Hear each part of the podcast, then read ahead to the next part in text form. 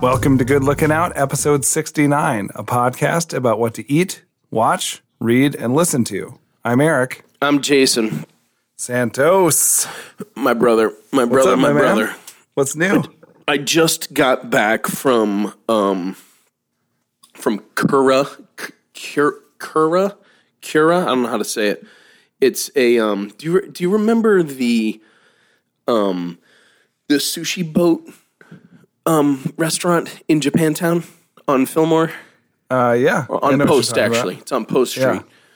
Um, well, we have a much shittier version of that here in Los Angeles. It's actually a chain. It's a, it's through Texas and Hmm.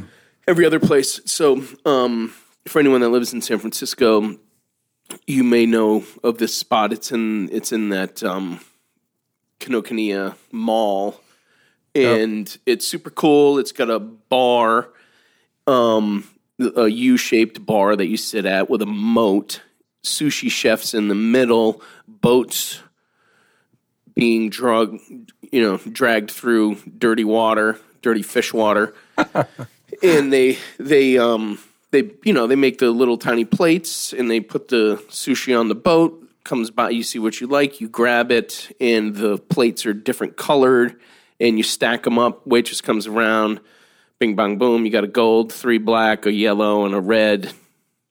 You owe me x. Um this chain is a sushi belt. Um so there's no water. It's on a belt. You can order the thing that's kind of cool about it is that it has two layers. It's kind of like the l in chicago. You've got you've got the rotating kind of belt that goes around through the whole restaurant and then above that is a precision driven belt that you can order things specifically from the menu from an iPad and they shoot it out directly to your table. Okay, that's pretty cool. It's really fun. Um, the sushi is second rate at, at at best, at fucking best, second rate. But what's really fun is bringing a five year old there because he just fucking yanks everything off of eh, like it's just Right. it looks like It's like Christmas. oh dude it's like it, you know oh give me this thing and like and yank it off the off the belt and the fucking shrimp goes flying everywhere and it dumps all over the thing because they have like a little uh, lid that's on it and there's a kind of a uh, you know as you'd expect at So, a so japanese people aren't sneezing at it. Yeah. exactly yeah but there's a precise method to lifting the plate out of the thing and um and if you don't get it right, you butt fuck the whole thing because it, you, it's the, the you jam up the the whole fucking line. There's there's fish everywhere. It's a shit show. And and to be fair, like grown like everybody fucks it up at one point or another. But you know, you get him in there, and he's on the fucking iPad ordering whatever. Shit's just showing up at the table. You're like, you know, and he's just fine. It's it's really fun. Um, Yeah. but um, but yeah, just got back from that, so I got That's cool. We actually have a sushi restaurant here now just called Sushi Boat. That's a sushi boat restaurant. yeah. The fuck? Where is it? Uh, it's down in the North Loop. So where all the new, it's either Northeast or North Loop is where all the new stuff is going in. So Okay, and, right. uh, yeah, I thought it was. Uh, I've only ordered like Bite Squad or DoorDash type stuff from there, and the sushi that came was really good. So really? um, yeah, Christian, our our mutual friend, swears by that place. They go there all the time. It's Oh. like a regular Friday night haunt for them. Go get some cocktails and some sushi at the sushi boat. He knows how to do it, man. He knows how to live. Both he and his and his lovely bride. Yeah. So I don't know um, if this place existed while you were here, but Nicole and I had a date night the, the other night, and we went out to Hai Hai, H A I H A I, Hai Hai. It's done by the um, the same people that. Um, oh God, now I'm gonna blank on the. What's the uh, uh, place with the corn? Uh, the super Oh, popular. Hola Arepa. Hola Arepa. It's yeah, thank you. It's the, the same owner owners as Hola Arepa. Okay. So it's like all the Asian lady chefs are sort of taking over in this town. So it's like mostly Um, it's Vietnamese, but there's some other sort of maybe some Thai influence in there as well. It's really, really good. It's the only thing. I don't think it's as good as Night Market in LA, but it's the only thing here that even closely approximates anything like Night Market. Oh, that's cool that they're giving that type of thing a go, right? The Pok Pok scene. Yeah, exactly. Like that whole like I mean there are dishes on there that I've never seen at any Asian restaurant in Minneapolis. And there's preparations and the way the stuff is done that's like you're it's not like going to a standard sort of Asian for white people restaurant. Oh, you Oh, right it's like on. much more authentic, a very different take on that kind of cuisine and it's absolutely packed at all times. It's really hard to get in there. It's pretty loud. That's cool. Um, but it's good. Yeah. Ola Hola Arepa's um, legit spot. Yeah, it's good. I, lo- I love that place. What? It's good. What's the matter? I can just I can tell you you don't like it. What's your fucking problem with it?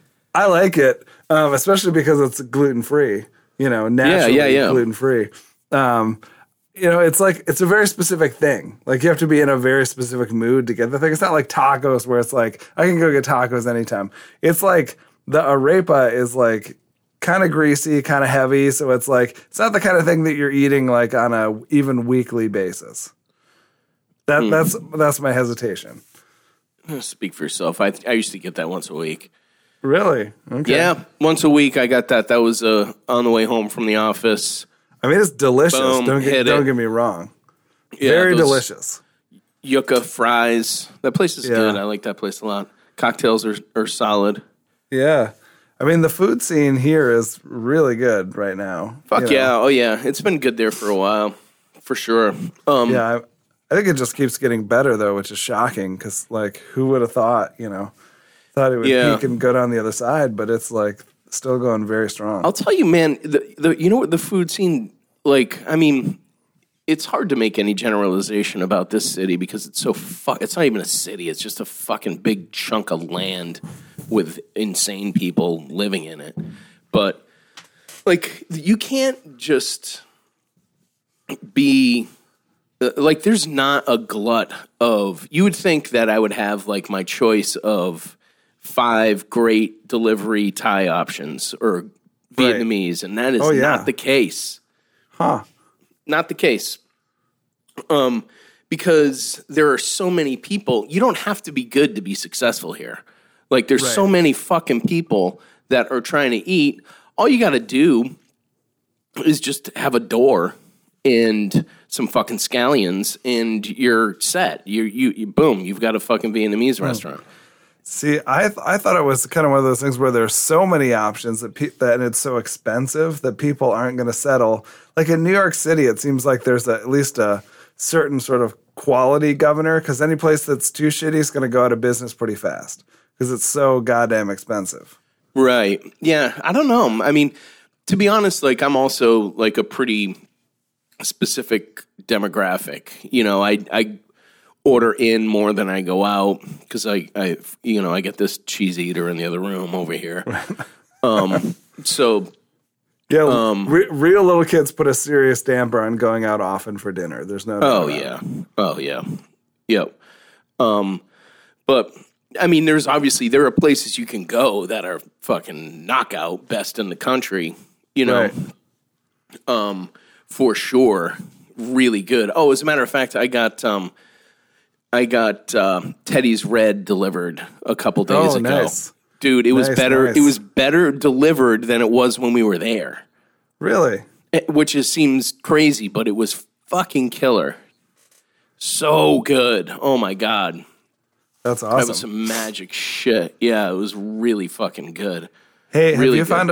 If, speaking of tacos, have you found a place out there that has like a proper trompo where they're doing the shaved al pastor with the pineapple? Yeah. Like a, a legit place? Because I'm coming out next week and I want you to take me. Okay, cool. Yeah. Yeah, I got a spot. Um he's um it's you know, I mean it's kind of I mean, you know what it's like here. This is Mexico, basically. You know what I mean? There's Oh, for sure it is. Um, you know, so so that dude is in just a fucking gnarly part of town. Yeah, that's okay. In a it, no, I know you don't care. Um, Yeah. but I mean, we're talking about Nicole gives me shit all the time because um, the Elvis lady, like her stand, you know. So when uh, when we go to Sayulita, Jason recommended this place that has um, this um, agua chile uh, dish and some other stuff. And these people are like dipping their hand into the thing that they're like ladling out like Yep. raw seafood. Yep. It's the Hand as most unsan- most unsanitary shit you will ever see in your life. That's the cleanest part of the whole operation. Can you imagine what they're what you're not seeing? Right. Right? Exactly. So I mean, anyways, for for those people that don't know, what we're talking about is uh, the the trompo is what they call the um, the spit of like sort of Mediterranean style spit of um, al pastor pork that's rotating, cooking with an open charcoal sort of fire behind it, and um, this whole thing. You marinate the pork, you put it on. Some people put layers of onions and other stuff in between, but it makes this big spit of meat grills and they shave it off. They, uh, if they're good, they're rubbing your fresh tortilla on, Yep, getting some of the pork juices off, sh- shaving this like amazing shaved al pastor onto it. There's a grilled pineapple on top that's cooked as well, and they flick little pieces of pineapple onto your taco, give you some Do it. onions and cilantro, and you go to town do and it, it do is it. once you've had this style um evidently it's like a mexico city style is like where it originally originated um but once you've had this style of al pastor taco i think there's no going back No, no, that's the only way you can do it. I, I, I will say that I um no, and that came from the Middle East, as you said. Like that's a shawarma. It's a the Eastern shawarma influence yep thing. Um, and um, here's here's how I like. it. Unless I'm if I'm at a place that has that, what I like is I like it off off the spit and then thrown on the griddle. I like I, I like a little crisp on there. Hmm. Put a little put a little crisp on there on the street. I mean, who's I'm not saying dick. I'm So- just fucking give me what you got. evidently i found out in minneapolis it is illegal you can't have a trompo because it is illegal to have an open flame Uh, Near a brown some- person. some, some some city ordinance. Evidently, in St. Paul, that is not the case. So there is a place here, evidently, that actually does it. And I went and had El Pastor tacos. It's like a small. It's not a chain, but you know they have like three locations. It's called Tacos Libre. And when you walk in, you're like, it has a feel of like a little too fancy to be good, or a little too like Yeah, yeah. their shit together a little too much for it to be like legit. But it's actually really, really legit. They have the full massive salsa bar in the middle with all the pickled veg and all the stuff, and it's actually Oh, right really on. good. That's that's Yeah. big. Fuck that town. I mean, you couldn't start if you started a fire in the middle of the fucking park. It would burn for about twenty yards and then go out. We are in the middle of a fucking tinderbox, and there are Mexicans knocking each other over with fucking charcoal.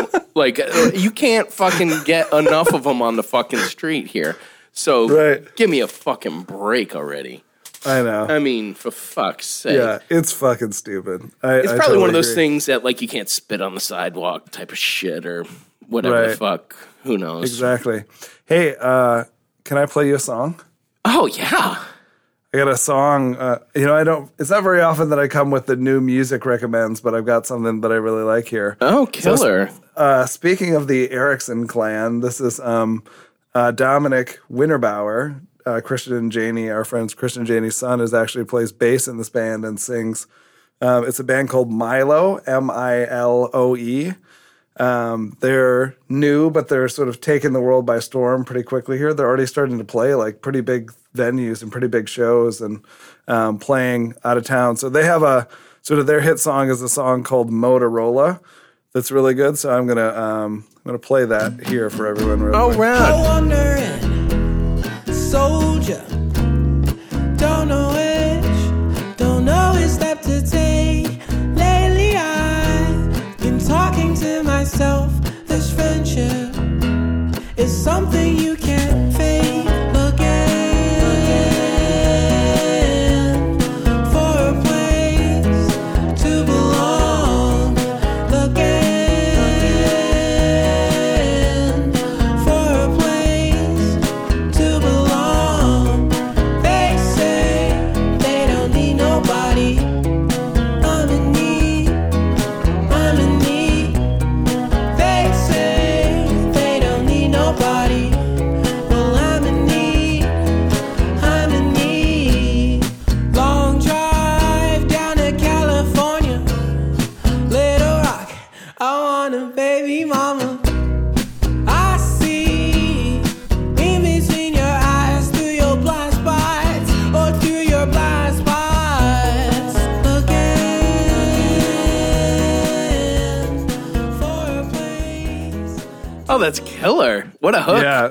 really good.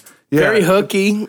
gets uh yeah, it gets really and all their songs are you know, that's like for sure the standout hit so far. Like Yeah, it's that's a single got for like sure. fifty two thousand plays on Spotify or whatever. Oh, right Um, on. All their other songs are really good too, and they're really, really good live. Awesome live band. So it's uh it's awesome, obviously for me, not just because Christian's my business partner, but when I first met Christian, I think Dom was like three years old. Oh my god, yeah. So I've like literally seen this kid grow up, and he, their whole family is super talented, you know, musicians, obviously, and uh, it's awesome to see him sort of like go on his own and be have all these interesting music projects on his Oh, own. that's super cool, man. And he's yeah, I mean his mom um has um has impeccable taste in music. Um she and I have always, you know, we're simpatico.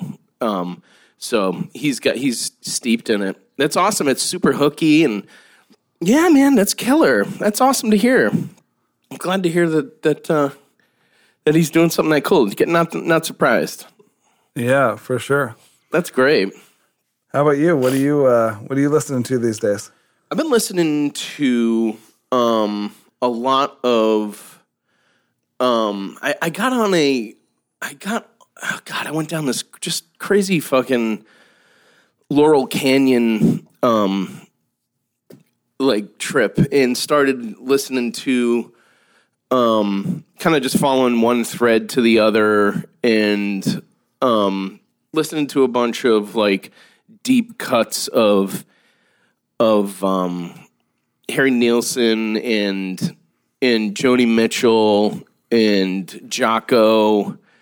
Uh, Not that Jaco was there. I mean, he was just in there with Joni Mitchell, but like a bunch of you know David Crosby stuff and and just seeing how like reading how James Taylor was fitting into all that and reading the stories about it because it's right around the corner, you know. Um, Right. at the end of the day, like that shit is, I could, it doesn't really like float my boat. It's not, I I I would be perfectly fine if all Laurel Canyon rock disappeared off the face of the earth.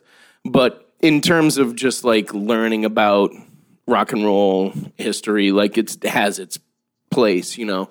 And the best thing, obviously, to ever come out of it was Neil Young. Um, you know, getting the boost he needed with Crosby, Stills, and Nash, and then boom, he was off doing his thing. That's obviously the greatest product of that. Uh, Joni Mitchell, of course, as well. Um, Yep. But yeah, been listening to that, and um, I um, what else?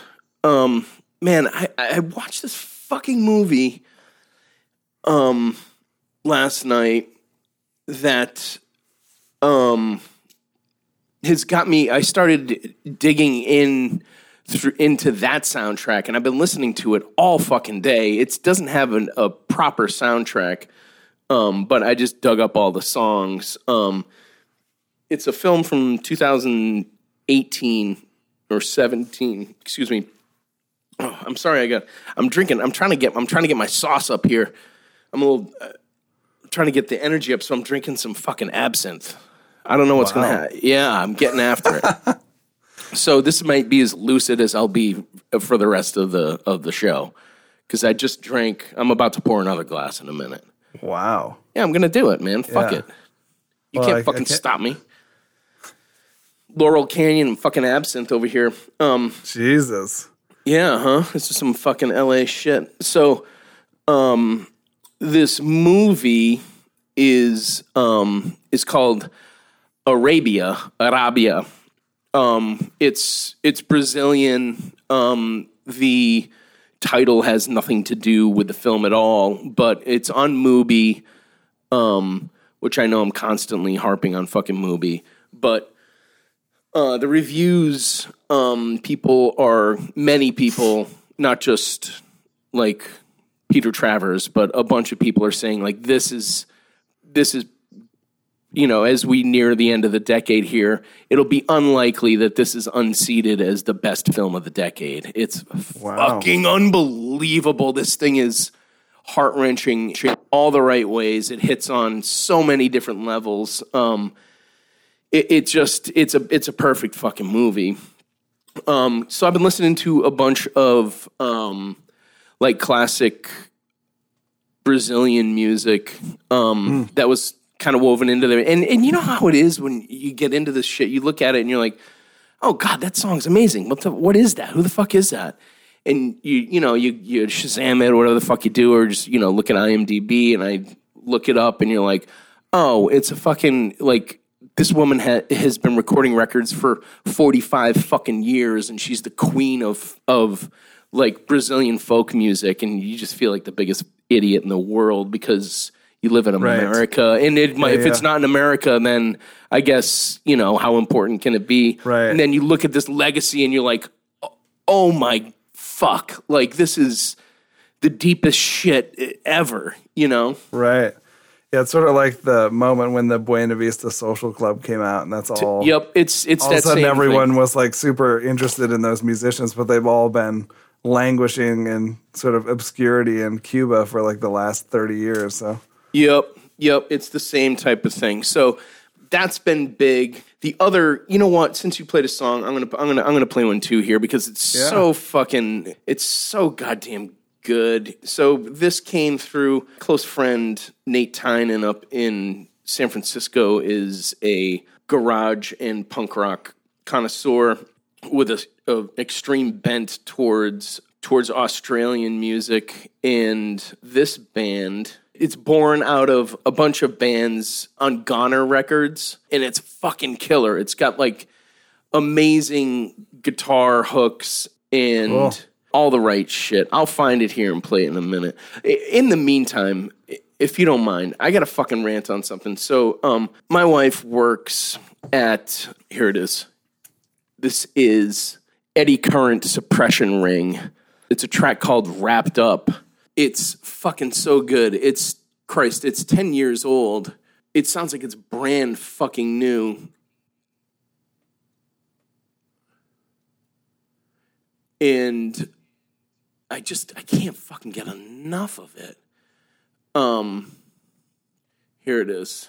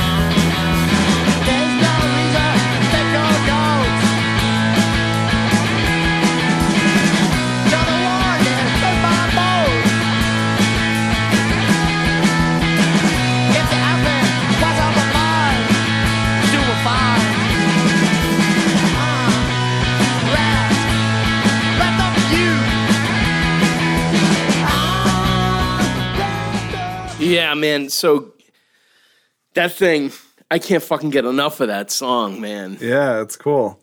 It love love that shit. It's like catchy guitar hooks, a la like Pink Flag, or Yeah, and then all the like the the just the right amount of being off to be like legitimate punk rock and garage. It's it has a very timeless sound. Like you, you could have told me it was from '69 or the early '70s, and I would have believed you. yeah, Or you could right. have said yeah. it was recorded last week. You know. I know. I love that. Love that. Love that.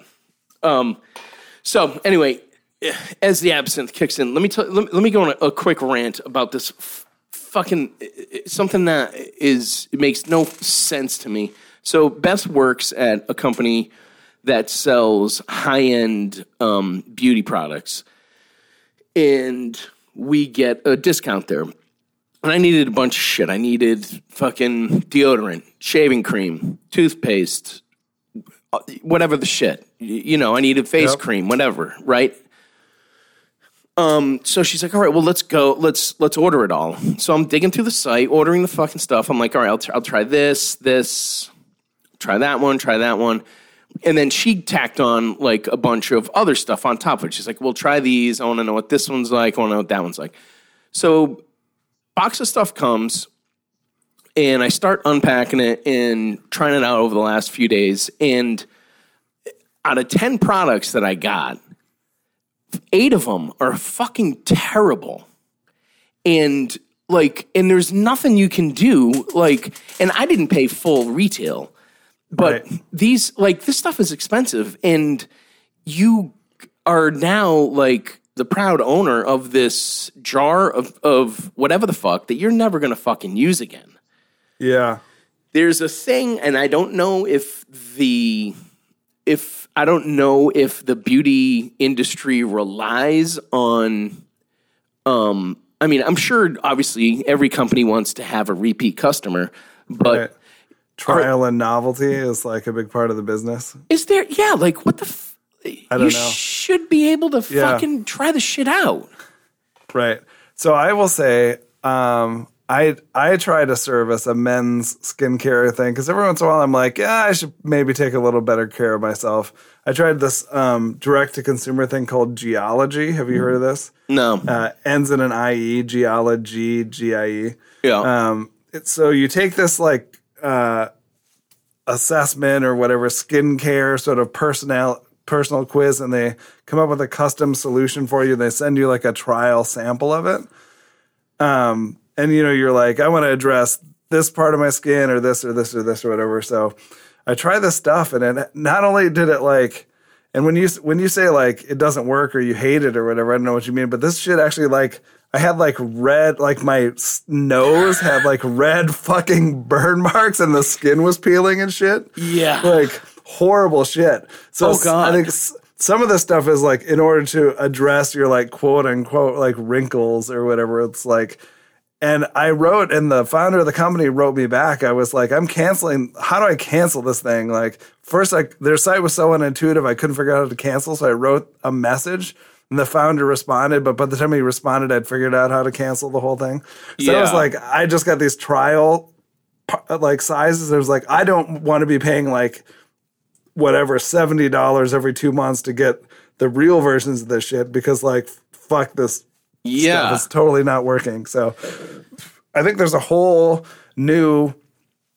So what you're talking about is obviously like a brick and mortar. Like they obviously do online, but they also have a physical store. Well, y- well, a lot of these yeah. new like direct to consumer brands are like, I don't know, man. I think they're just they're relying on marketing and they're just like kind of like a, I think a lot repackaging the same old tricks that you're getting from these other more traditional brands, but they've got a sleek one page website and a yeah fu- fun name with a loopy, well designed logo that makes you think like, oh, these people have the answer. I think you're you're absolutely right. Now, I, I do want to make a distinction, and not trying to save fucking anybody's ass here, uh, j- just in purely trying to be fair. Um, because I don't, I, you know, I don't work for the company, and like, I- I have no, you know, I, I have no loyalty, you know, loyalty to fucking anybody. But, um, but I, I will say that this company is they're a wholesaler, and what they're what they they exist for is for people that are in the game already and know what they need. And this is a one stop shop for Right. for high end stuff. So you can go there, you can get great deals, you you can subscribe, you can do all kinds of stuff, and and you can get recommendations that if this works for you, then this will likely work for you. So so to be fair, I'm the wrong user. Like Right. I shouldn't be going in there cool. shopping It's for on power users, and It's a for power users. I'm just you're an I'm amateur fucking- hour. I should be at fucking Vaughn's. You know what I mean? like I shouldn't be there. You know what I mean? Right. And I thought I would. I thought I'd get involved and fucking try something, but you know, I think uh, there's like there's shit out there that is very specific for you know for different needs or whatever. Um, so I guess all in all, the, I guess the the takeaway is go um go actually go to a place and try something out before you buy it because shit's fucking expensive and Right. you know you don't want to get stuck with some fucking Right. horseshit thing that you know. I don't know. I think we we already all have a medicine cabinet of stuff we're not necessarily crazy Dio, about. my so- ally. I've got. I can't even fucking keep up. Yeah. Um. All right. I feel like we're wandering a bit. I want to go in for a minute. This was something I was thinking about today. Um, and give some reviews on some movies that are in theaters right now. Real quick, do it. hot takes. Um, I, I, you know, I think I'll just do a tomato meter on all of them because there's not a lot to talk about. Angry Birds two. Two out of a hundred. Angry Birds, no, Angry Birds 2, the movie. Oh, Um, Angry Birds two, the second of these pieces of shit. the second of these pieces of shit went into this thing. So this was, you know, these are the dog days of summer. Um, not now. This is over the past couple weeks, and I'm like, I gotta fucking ride out the clock here because this ball breaker is like he knows he's under my skin, and now he's just fucking riding me. Like he got he got a taste, and now he's just fucking working me. So. I'm like, all right, to the fucking theater. Here we go. Whatever the fuck is playing. If it's if we're gonna go see fucking it, then you're gonna have night. Whatever the fuck it is, we're going. Saving It- Private It Ryan. Chapter two. Yeah. it's either it chapter two or Angry Birds two. One of It's one whichever starts now. We're going. Um, and it happened to be Angry Birds two. I went in there with my Kindle, ready to um, enjoy my book while he watches the movie and fucking throws popcorn everywhere. Or does what the fuck he does. Angry Birds two. I'm gonna tell you, it's like fucking sixty percent. Wow. Yeah. Yep. Pretty fucking good. Toy Story 4.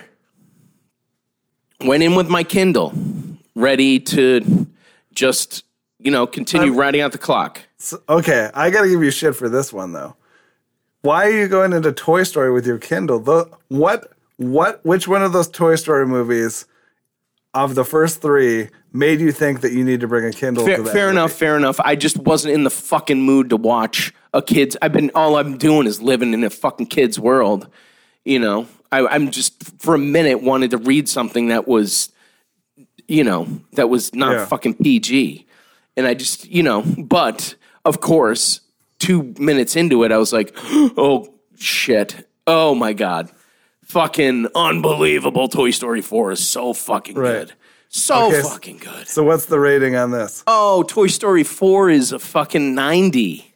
Wow. Oh, it's unbelievable. Yeah. I mean, that's it's it's good to hear. I haven't seen it yet, but I'm uh, Best of the franchise. I'm glad to hear it's holding up. Yeah. It's the best of any of them. wow. Yep. It's a bold, bold statement. I know it is. I know what I'm saying. I've seen them all. Fucking unbelievable.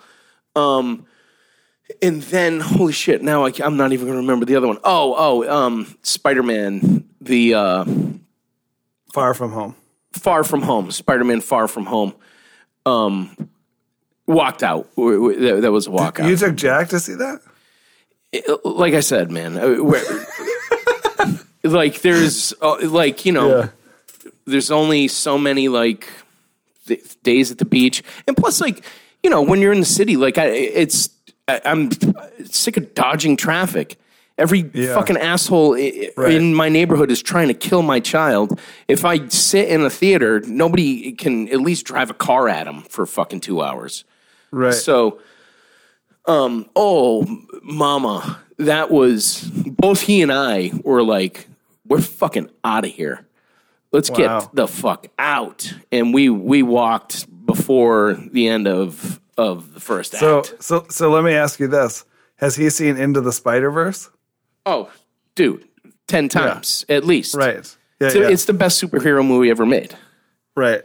and he so the first time that we saw it we saw it in the theater um, we saw it in a really nice theater it was loud as fuck and he was like white knuckled the whole time and i was like and i mean there's no there's no um, content or, or there's no like there's no um there's nothing happening in that that's out of range for him Right. But the intensity of it, Right. The visual stimulation is holy over the top. shit, that fucking movie, man. Come on. Yeah. Yeah. Yeah. Come on with that thing. It's amazing. Oh sure. my god, it's unbelievable. That's on that's on steady play here all the time. Right. So you you know, so you get a love for Spider Man, and he's you know, and he sees yeah. that there's another Spider Man. to be that good. Yeah. Yeah, then you go see that piece of shit. Um, so that's just a quick, um, couple quick takes on what's out now. I will tell you that I probably I, I don't know if other yeah not even you um, I don't know anyone other than myself that is equally excited, neck and neck, so excited for Downton Abbey and um, for Downton Abbey and for uh, sorry about that. Um, No and for fucking Rambo five. right. Rambo. Oh. Rambo, I may do Downton Abbey. I will take a hard pass on. What the fuck is what? Are you serious? Oh my god, that show jumped the fucking shark after season two. I know, but it's the movie's gonna make up for it all. Oh, what? No. Uh uh The no, king and thank you. queen are coming. The king and queen are coming. I don't give a shit. I don't give a shit. oh, dude. Take that fucking bourgeois, pretentious, shitty soap opera wrapped up in like nothing happening in fucking British manor society and shove Oh. it up your ass. Come on, man. That shit is fucking so good. Fuck that show. I would rather watch Terrace House any Oh. day of the week. Jesus Christ. fucking Downtown Abbey. It's the best. Oh, cousin Matthew can fucking die again for all I care. it still wouldn't make me watch it. Oh, I can't wait. And they, they are advertising the fuck out of that thing. Oh, it's of course they so are, schmaltzy. because they need to. They yeah, oh yeah. to. Oh, for sure. Otherwise, no one's gonna fucking watch it. Dude, can you imagine? I can't wait for like the scene in there because it's gonna be like, it's just gonna be a bunch of people that look like me, you know, that are just basically androgynous, just like all like fifty-two year old lesbians, like, you know what I mean? Like, which is, you know, that's that's all of our look. We're just gonna come in there Yeah. with a box of tissues and fucking, you know, Sob your eyes out. sob your eyes. Except I'll be trying to check out Yeah. Lady Mary's ass, you know, or at least I got, I Yeah. got, you know, I'm in there for a little bit. No one ass. on that show has really done anything since that show, besides cousin Matthew, who carked it. Uh, spoiler alert, and then went on to be on Legion and some other Yeah, stuff. yeah, yeah, yeah. yeah. Ah, why would you ride that fucking bitch right out? You got It's fucking like it's like the Friends of England. Lady Mary. Lady Mary. It's totally the friends of. Lady Mary did that. Um, she did that cool western for Netflix. Um, that was really Oh, yeah. good. Godless. Godless. Yeah, good, good, good, good memory. That I liked that a lot. Um, so I, Fucking Rambo I- though. Yeah. Yeah. Yeah, we're in the age of like it's all those 80s remakes. We've got the new fucking uh what should we call it? Maverick and Iceman too. Oh my God. Top What Gun too. Fuck me. Oh my Yeah. god! Can you even fucking believe that shit? I mean, all there's going to be a whole shitload of people our age that go see that thing just out of morbid curiosity, you know. Oh god! They can't have Val Kilmer in it though. Have you seen images of Val Kilmer lately? I mean, He's, he's not doing so hot. No, it goes like from the top of his head to the shoulders. Like his, he's just like a lump. Right? He's just like a potato. Yeah. Um, He's something's going on with that dude. Yeah, yeah. Fucking Tito's vodka. That's what's going on with that dude. You, oh, you think that's what it is? I, thought don't it know. maybe was prescription drugs, but Well, yeah, you know you get that big, of course. bloat. That's fucking. So maybe- it's Hollywood, man. You got to fucking. That's that. sh- That's the price of that's table stakes is fucking pills. Jesus. Yeah. All right. Um, I have. I got to tell everyone on this podcast. This is my like. You can not pay any attention to any other words that I said said up until now or after this. But this is the thing you need to fucking pay attention to. Oh, this Jesus. is my like. If I was picking like pro football or college football, this is like my triple lock Oh. pick of Okay. the month. You know, like All right. um, and I've already sort of I already previewed this because I've been been literally telling everyone that I know who I think might be remotely interested, and even people who I know don't care anything about crime at all. I've been telling about this because it's so good. I've been stopping people on the way to lunch on the street, just random strangers, and telling them to read this book. oh my God. uh, So, Savage Appetites by Rachel Monroe. oh yeah, yeah. The one you sent me. Book is this book is fresh out. It is an examination of um, specifically why women are so into true crime, but through the lens of like she's been herself obsessed with true crime since she was. Um, is this you getting your fucking absinthe? Yeah. Okay. Um, so Rachel herself, the writer, has been obsessed with true crime and detective fiction and noir and things like that since she was about seven. And so it's really interesting because it's like a it's a very personal subject matter for her, but she tells the story through the um, four women who become obsessed with true crime and lean into it in this way that like is un- unbelievably extraordinary. So the first, for example, is this woman who creates dollhouse crime scenes that recreate to the utmost detail murder scenes so that cops can be trained in forensic science. She started doing this in 1946 before forensic science even existed or people were talking about it. This is she real. This is real. This is a real thing. this is real. These are in the Smithsonian. And the, people Oh. still use them today to train police on forensics. There's a group of detectives that meet every year and talk through them every single year. Uh, and it sounds so she vaguely created- familiar. That thing.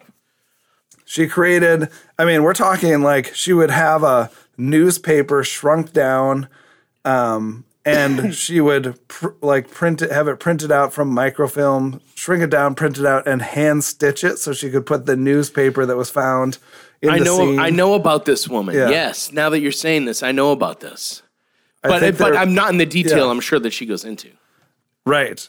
And so, and she talks about this whole woman's life and what led up to it and the impact of all of this stuff. And then the second one, which is even more fascinating, this is really, really interesting, really well done, really well reported. The second one is um, Sharon Tate's mother.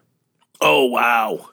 and which is obviously very topical because of the Once Upon a Time in Hollywood that just came out. And I have to say, after hearing this, the true story of Sharon Tate's mother and what happened because of Sharon Tate's murder, it makes me look back at that Tarantino film and just think it's even more facile and juvenile because the that murder basically changed the face of modern the modern justice system because what happened was Sharon Tate's mother be, started the victims' rights movement. And we went from a rehabilitation mindset to a punitive mindset. So, and all of the laws that were passed in the 80s under Reagan, all of that stuff was very, very, very influenced by this victims' right movement. Really? So that murder of Sharon Tate basically changed the fate of millions of Americans. Holy shit. Yeah. And the whole story of that, all of the weird characters and people surrounding that, it's unbelievably fascinating. I don't want to give too much away because everyone should go read this thing. So then the third one, like I said, there's it's sort of four major parts, four vignettes that are telling the story of these women and them getting immersed in crime in one way or another. Um, the third one is about um, the uh, Paradise Lost murders and the woman who ended up, ends up getting married to Damien Echols and helps him sort of fight and get retrial and all that kind of stuff. Right on. So, that's, that's great. um, that's a story that yeah. hasn't really been told. Yeah, yeah. And in between each of these stories, she's also giving uh, giving updates on what's happening in culture and different things. Like um, in the '80s, when, for, like for example, in between the what the, those dollhouses were called the nutshell. So in between this woman who made the nutshells and the Sharon Tate thing, she's talking about how forensic science advanced and forensic science in the 80s and all these people that were just a fucking sham and getting all these wrongful um, convictions and all this kind of stuff. So she, she almost talks about the overreach. Like it goes from this woman trying to do this thing out of the and push a movement forward, and then she t- also talks about the overreach of it and where it's sort of gone off the rails. And we've be- come to a point where with blood first we didn't- splatter we- analysis type of thing. yeah. or- We didn't use science at all, then we're we're trusting science too much and we're trusting all these people that are quacks. Like for example, there was a dentist in Florida who became a coroner and he would claim that he could using UV light could um, find uh, dental like teeth marks on a body months after a homicide and connect it to a single individual. Like no Oh, basis in science oh, whatsoever, oh. just pure science fiction. And this guy, oil. this guy ended up putting like 50 people in jail. Oh, And then all of those things, you know, 10 years later, wrongful convictions, lawsuits, all sorts of stuff. So it's this what is so brilliant about this is she always connects it personally to like things or you know things that she was interested in or what was going on in her life and she's updating you on what's happening in the culture of true crime and all these different things and then goes really really in depth on these four stories it is an unbelievably brilliant book the further i get into it the more i'm like this is, thing is truly truly amazing really? Oh, it is fantastic. like uh, totally original. I've never come across anything like it, and it is like a tour de force uh, in like for anyone who's into crime or true crime or just like how society is impacted by these like sort of um, micro mo- movements or these like sort of um, small things that have these massive effect. Um, it's it's an unbelievable book. Savage Appetites, Rachel Monroe. The audiobook's good. Grab it in paperback or on your Kindle. It's available everywhere.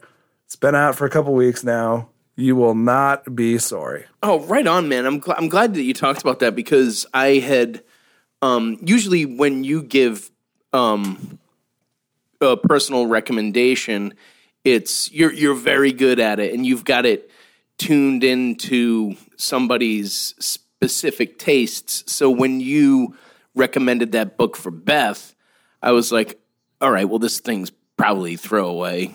Um, so so it- you, you know it's probably like pulp not i mean not pulp Right. but it's probably like not for me um Yep. but now you got you got me um absolutely that sounds like a like a riveting fucking read Yeah, absolutely. It is unreal. And uh, also, Rachel's super nice. I've been interacting with her on Twitter a bit. She's like very accessible. You know, I, ho- I hope for her sake that this thing blows up and becomes the biggest thing since sliced bread because she deserves every every accolade and every book sale and every bit of attention because it's truly brilliant. oh fucking right on man yeah for sure i'll be i'll i'll start that tonight i'll start that tonight Yeah. um right after i watch um succession Yes. Oh, Succession's been really good this season. I am so man. Brian Cox is bringing the heat. come on come Yeah. on i got i stopped um i've seen i i got half of the last episode to go um and oh my god so fucking Oh, yeah. good so good. All, all of that stuff. I mean, across the board, the performances are amazing, but the family dynamics continue to just get weirder and weirder. I kind of love how you can sort of see a thing developing where, of course, like it's about the whole family, but they kind of focus on one in on one character, and that character is dynamic with the Brian Cox like father character. Last year, it was obviously um, the elder son who was supposed to Yep. take over. This year, it feels very much like Siobhan is the focus. Um, maybe next season we'll get like a weird Roman season. Although I don't think I wonder, I can't imagine how things could get any weirder with that character. yeah he's a foil kind of i don't know how Yeah. he's ever taken Yeah, yeah. seriously um but yeah it's fucking it's so fucking good man holy shit i didn't i didn't know i didn't it, it- it got picked up for a third season um right? I, yeah. I, I mean, I I can't imagine. I mean, HBO's got to be pushed all in on it at this point. One thing that I want to ask you about that I think is kind of curious is um, they started the first season off, and there was a major thread about um, the Brian Cox character and his sort of mental decline, Yeah. swift mental decline. Do you get the impression that they've just abandoned that altogether at this point? I think it was a. I think it was a mechanic. I think it was just a um yeah. a plot So- a plot yeah. tool. Here's what I think happened. I think that they started off thinking this is going to be a show about this all powerful father who is in mental decline and the power vacuum that's left and the, his kids fighting over the scraps or whatever. And as they got into it, they were like, holy shit. Brian Cox, this whole thing is so amazing It has much more legs than we thought. We need to sort of pull pull back on the yoke and pull the plane back up from that. I don't I don't know if you remember. So Sons of Anarchy, the very first season, it started off as being it was basically a modern retelling of Macbeth. Right. And I, and I think they realized there's so much more potential here between this Jax and the um I don't remember the character's name that's played by The dad or the mom uh the dad. or the stepdad or whatever. or the stepdad. Yeah, Yeah, yeah, yeah, yeah. Stepdad slash Ron uncle Perlman. figure. Ron Perlman, the Ron Perlman character. There's so much more potential here and so many more legs. We're just going to abandon that whole thing and explore Yeah. much more complicated dyna- dynamic issues. I feel like there was a little bit of that going on on Succession where they were like, "Holy shit, this thing is a runaway hit." Like we need to That's interesting. Yeah, I don't know. I don't. I don't know there's much. much more longevity to it. Like you can only go so far with the Brian Cox character if he's in like steep mental decline, pissing on people's carpets and shit like that. Yeah, they burned that pretty quick. Um, and it's tough because when you watch the extras with the showrunner dude, I've, I don't know if he's the head writer or who he is. He he's. I don't know. He rubs me the wrong way. Like every time I watch that shit, I'm like, oh god, you're so fucking smarmy. Fucking. I don't watch any of that shit. I, I mean, yeah, it's kind of a bummer. Um, it's become like an HBO marketing tool um, because the, you know, the uh, after Game of Thrones, y- those two love to just fucking stroke themselves any chance they can. you know what I mean? And it was just Right. like everybody watched it trying to get some insight into what was going on, and all they do is just regurgitate some fucking obvious like plot structure um, and dude is kind of doing the same. You, you watch it to try and get some insight into like how they're. I mean, I don't, there's no real source material. Like they're writing this thing, um, but um, I, I- I do know that it's a it, it it's a um a, very much a group effort. Like they've got a, a a lot of writers on that. Isn't is isn't that correct? I've never, I'll be honest, I've never dug into anything deeper than just watching the show. That's my understanding is that they've got a bunch of writers working on it, and um, and wh- whatever the fuck they're doing is great. I mean, it's, Yeah, it's- so it's really, really fucking good. It's so Yeah. good. I mean, and so enjoyable, and and it's you know obviously very Shakespearean. Um, and so, um, you know, universal appeal. I don't know. It's fucking great. I can't wait to watch. it. So, speaking of Shakespearean, uh, have you been watching the um, Righteous Gemstones? Oh no, no, no! Which I can't believe I haven't started that yet. Um, because because Danny I'm McBride totally- is my boy. I, mean, I'm totally joking about the Shakespearean thing because it could not be like you can put Succession on one side of the map, and on the polar opposite side of the map is going to be the Righteous Gemstones. But Yeah. I think, and this might be an unpopular opinion, but I don't give a fuck. Uh, I think it is the best thing Danny McBride has ever done. wow. I think Wow. it's better than Eastbound and Down. I think it's way better than Vice Principals. And I think here's here's why. First of all, it's just really fucking funny. It's really dark, really funny, but I think it was a brilliant move by him and maybe granted he couldn't have done it earlier in his career, but getting people like John Goodman and other people to sort of help carry and make it more of an ensemble. Like he did that a little bit with Vice Principals. Otherwise, like in Eastbound and Down, he was more relying on like character actors that you've never seen before. Right. And granted, some of those people were really good. Oh, yeah. However, um, pulling in people that are like legit, also really amazing actors like John Goodman, and it's actually the sister in the family, not the guy from Workaholics, and not John. They're they're good as well. Adam Levine, I think, or Adam Devine, whatever his name is. Adam Yep, Devine. yep, yep, I guess Devine. Adam Levine is the guy from the fucking Hootie and the Blowfish or whatever that stupid thing Same thing. Yeah. Yeah. Maroon Um, blowfish. Yeah. Uh, Adam Devine. Um, and it's the sister who's actually an actor that you don't know who steals the show Oh, on that show.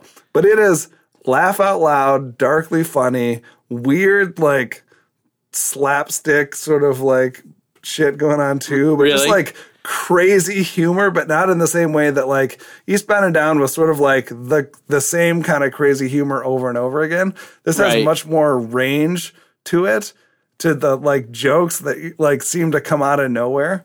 Um, but the whole I, I think it's really, really funny. Oh man, I, yeah, I'm glad you reminded me of that because I love him so much. Eastbound and Down is my favorite fucking thing. I love it. I quote that as much as I quote The Big Lebowski. I love that fucking show.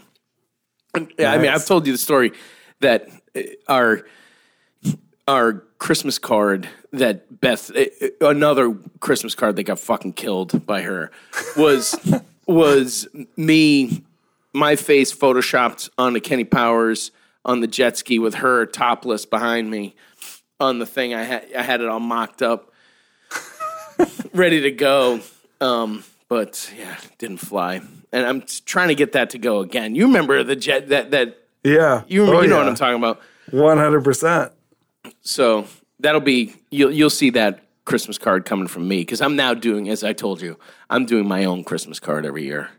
This fa- Nice. this family can fucking with their with their fucking tight ass ideals they can fucking do whatever they want. I'm making my Right own. on.